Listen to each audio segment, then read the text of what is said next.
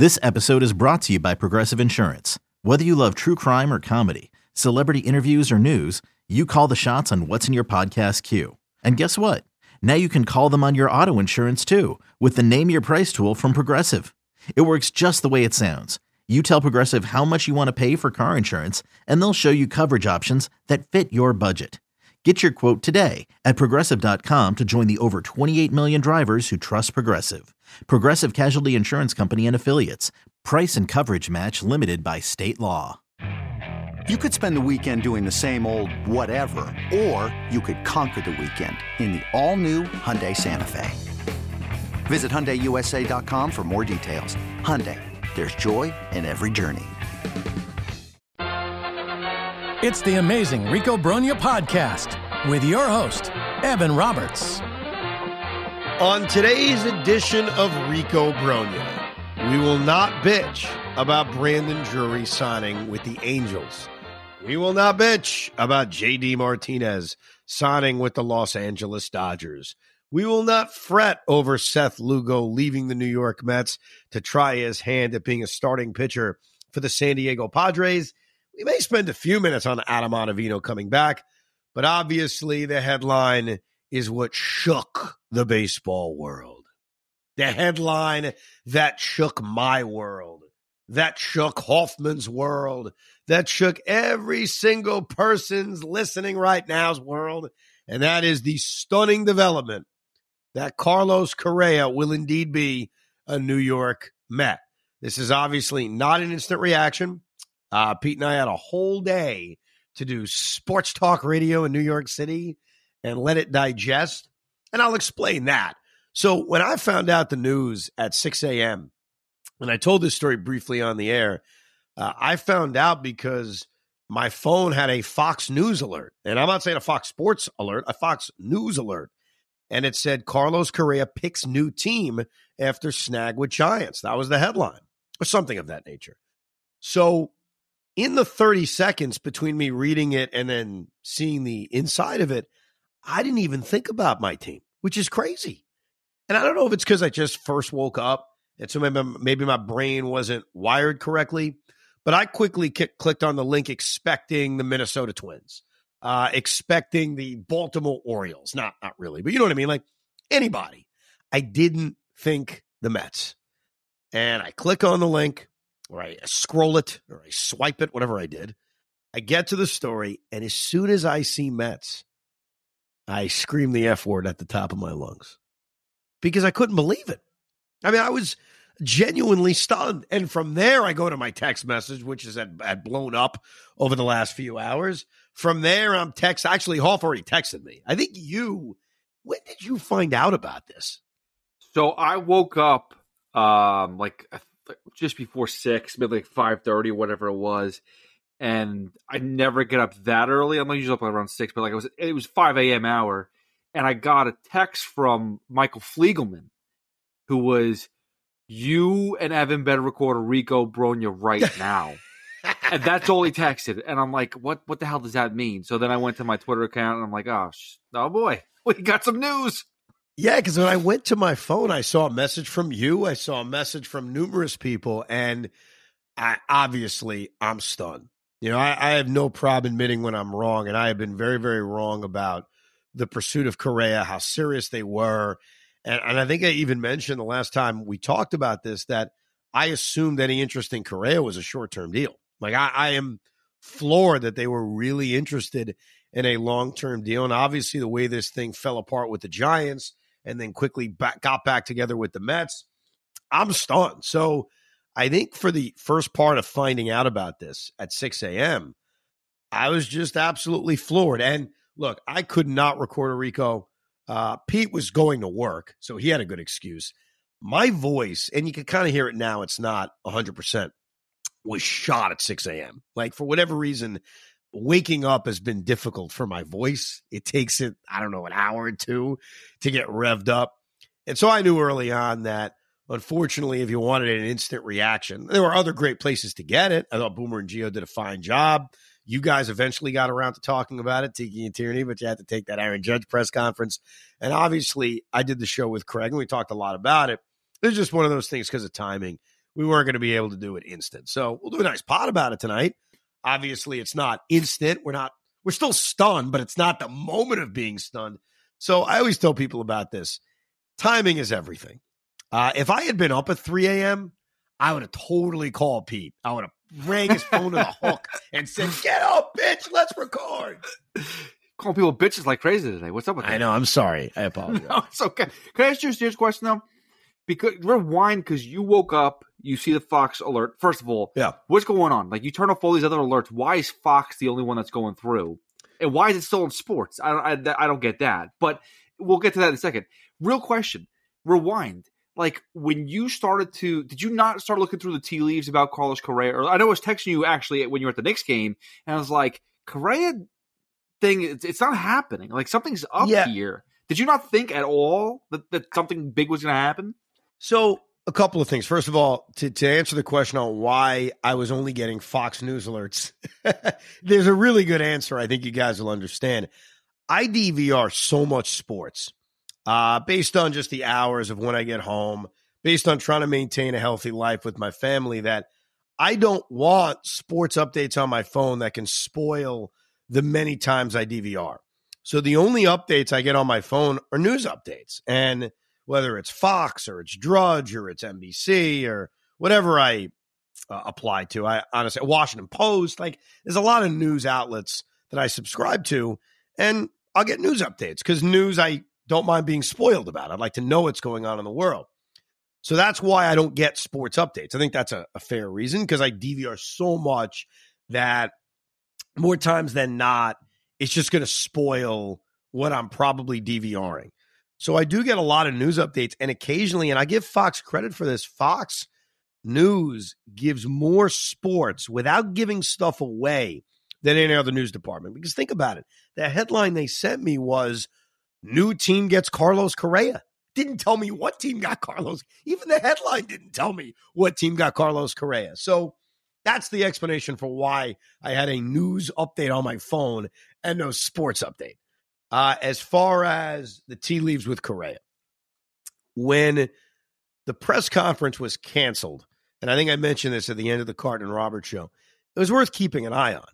No question about it, but I still figured, not knowing the details, obviously, of what happened, they're going to work things out. Because more times than not, when a player and a team come to an agreement, even if there's some kind of mini snafu, they usually work through it. Whether it was a difference in money or maybe a difference in years or maybe a difference in guarantees, I didn't think he would get back to just being a full-fledged free agent. And there was no report of that either. It wasn't, hey, there's a snag between Correa and the Giants, and he's back to being a full-blown free agent. Because that would have definitely put the antenna off, considering Steve Cohen confirmed with his interview with the New York Post that he had made a big offer for him. So I think the reason why it wasn't, in my mind as like a lead thing to worry about was I just figured the Giants and Correa were going to work things out. Now, obviously more details have come out over the last day, certainly as this day broke, and one of which is that the Giants never contacted Boris again, which I think is fascinating, that they had concerns about his medicals, and we'll get into that coming up. And Scott said, okay, well, I'm going to negotiate with other teams, rightfully so. And it's almost as if the Giants were done, where the Giants had cold feet. Now, whether they had cold feet about the medicals or they just reconsidered giving Correa the contract that they gave him, I don't know. I don't know if we'll ever get the answer on that because the Giants are not giving information. The Giants released a 2-sentence statement today that ended with, we wish Carlos luck, all the luck. When you need mealtime inspiration, it's worth shopping Kroger, where you'll find over 30,000 mouthwatering choices that excite your inner foodie. And no matter what tasty choice you make, you'll enjoy our everyday low prices, plus extra ways to save, like digital coupons worth over $600 each week. You can also save up to $1 off per gallon at the pump with fuel points. More savings and more inspiring flavors make shopping Kroger worth it every time. Kroger, fresh for everyone. Fuel restrictions apply. So I don't know if the Giants are ever going to come clean about it. And in Boris's case, he's already said, look, it was an old medical issue. It's not related to the back, which is certainly something that I think we've all wondered about because Carlos has a back history. We all know about that. It's not related to the back. He doesn't think it's serious. Obviously, the Mets don't think it's serious because you have Cohen already confirming the signing even before he had his physical. And here's the real thing to keep an eye on, besides the Giants, is the Twins, because the Minnesota Twins are the team that knows his body the best right now. They had him last year. He was on the Twins, and they made him a very, very big offer. I think the offer they made was 10 years, $285 million, which for the Twins, I mean, holy crap. And it's not far off from what the Mets offered. In fact, it's more money per year. It's just 2 less years. So I don't know what the medical concern is. The fact it's not the back is huge because that's the medical concern you'd have. And to Cohen's credit, when he saw an opening, he jumped right in. And I know for a guy like you, Pete, who looked at this entire offseason and said, yeah, this is good. Yeah, that's good. You wanted the bat. And listen, man, we can nitpick Carlos Correa's game all day. They got the bat.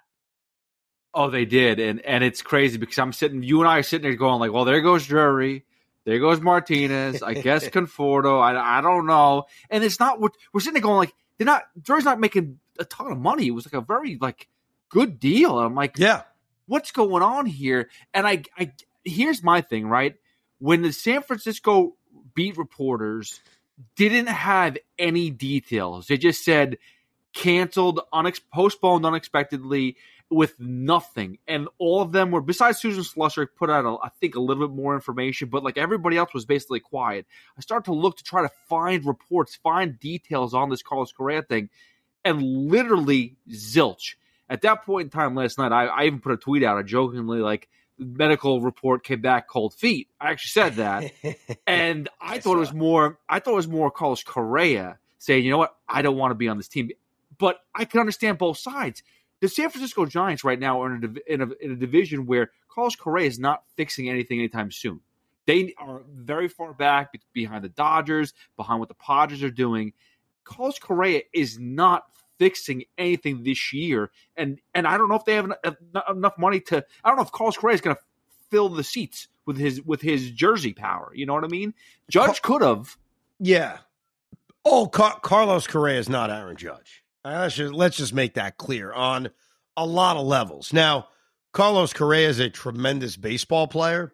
He is a platinum glove winning defensive player. Even though with the Mets, he's not going to be playing the position where he won that platinum glove, but he's an elite defensive shortstop.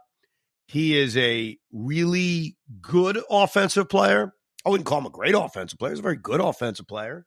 You know, you hit 280, you hit 25 home runs a year, you drive in 75, 80 runs, you have an 830, 840 OPS, especially at the shortstop position. Very good. No knock. But he's not A-Rod. You know, and forget the steroids. He's not A-Rod coming to the Yankees in 2004. He's not Aaron Judge coming off a 62 home run season. But what he is a really good baseball player. And here are the other things I don't want to leave out. And I think this matters significantly to us as Met fans because we were signing him for very different reasons than the Giants. We're not signing Carlos Correa to be the face of the franchise. We're not signing him to be the best player on the team. I mean, you could argue you're signing him to be the protection for Pete Alonso we looked for all year last year. You know, it's different. It's very different than what the Giants were trying to do and maybe even what Minnesota was trying to do. What the Mets are trying to do is say, we have a really good team. We need to get better. Francisco Lindor, Pete Alonso, Starling Marte, Brandon Nimmo, those were the rocks that form the top 4 hitters in this lineup. And McNeil kind of floating around. We need another rock-solid guy. But the other thing about Correa that's very important that should not be overlooked is how effing good he's been as a postseason player. And while I try to be rational in judging postseason sample sizes, you know, you don't want to get too nuts off a guy who had a bad postseason, just like you don't want to get nuts off a guy who's had a really good postseason. Carlos Correa's sample size in the playoffs is large. It's half a season. You know, he's played 79 postseason games, and he's at 18 home runs. Do the math. That's a 36 home run season. He's had 60 RBIs. Do the math. That's a 120 RBI season. He's had an 850 OPS which I think is a slightly higher than his career OPS. And as we know, you're facing better pitching come postseason. And remember, Carlos Correa, because of injuries that he has not dealt with in a very long time, had a terrible 2018. 2018 was not a good year for Carlos Correa. And if you go back and you look at some of his postseason failures, he had a terrible divisional series in 18. He also struggled in the postseason in 19. But outside of that, he has been a rock-solid postseason performer. He's a guy who's not afraid of the moment. That's clear. The edge that he plays with an edge. He plays with a flair. He also played as being one of the biggest villains in baseball for a while, as one of the faces of the cheating scandal in Houston. So he is a postseason proven player. He is a winning player. He's a really good player. Now, do I think he's a top 5 player in baseball? No. Do I think he's a top 10 player? No. But I don't think he needs to be. Not for what the Mets are signing him to be. You know, you're the Giants, and you missed out on Aaron Judge, and you promised your fans, you sold your fans that this was going to be an offseason, which we would not be denied, and he's your crown jewel. I could see that being very disappointing. Again, he is a good baseball. Here's how I phrase it. He's a very good baseball player. Do I put him in the great category? And I know it's such a weird debate, very good versus great. He's a very good baseball player. So for the Giants, in being kind of the crown jewel of the team, it's different. For the Mets, with an owner who is now showing us he don't give a rat's ass about taxes. Taxes? It's like the Allen Iverson rant. Taxes? Talking about taxes. He doesn't care. He's not intimidated by the spending. So for us, I think we come from a different perspective on this. We don't have to overanalyze, is 10-year smart? Because it doesn't matter. If it sucks in 5 years, Steve Cohen's just going to spend more money. At least that's the perception I have. So it's odd. Normally we would do a podcast and we'd have to really break down the finances here. Is it worth it? What's he worth? What about year 6? I don't think we have to care about year 6 or overanalyze the injury concerns, because this owner is showing this right now. He doesn't care, and he's willing to spend big.